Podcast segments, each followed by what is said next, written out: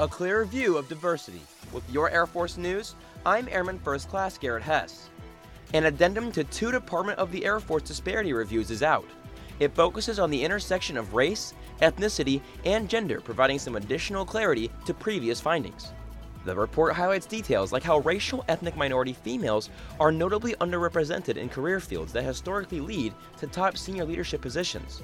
And disparity among Asian American service members in leadership roles is most prominent among Asian American males who were underrepresented in officer and enlisted leadership positions when compared to white males and all other racial ethnic minority males. Secretary of the Air Force Frank Kendall says it's clear there is still work to do in fostering inclusive environments where every service member has the opportunity to reach their full potential. The full report can be found on af.mil. That's today's Air Force News.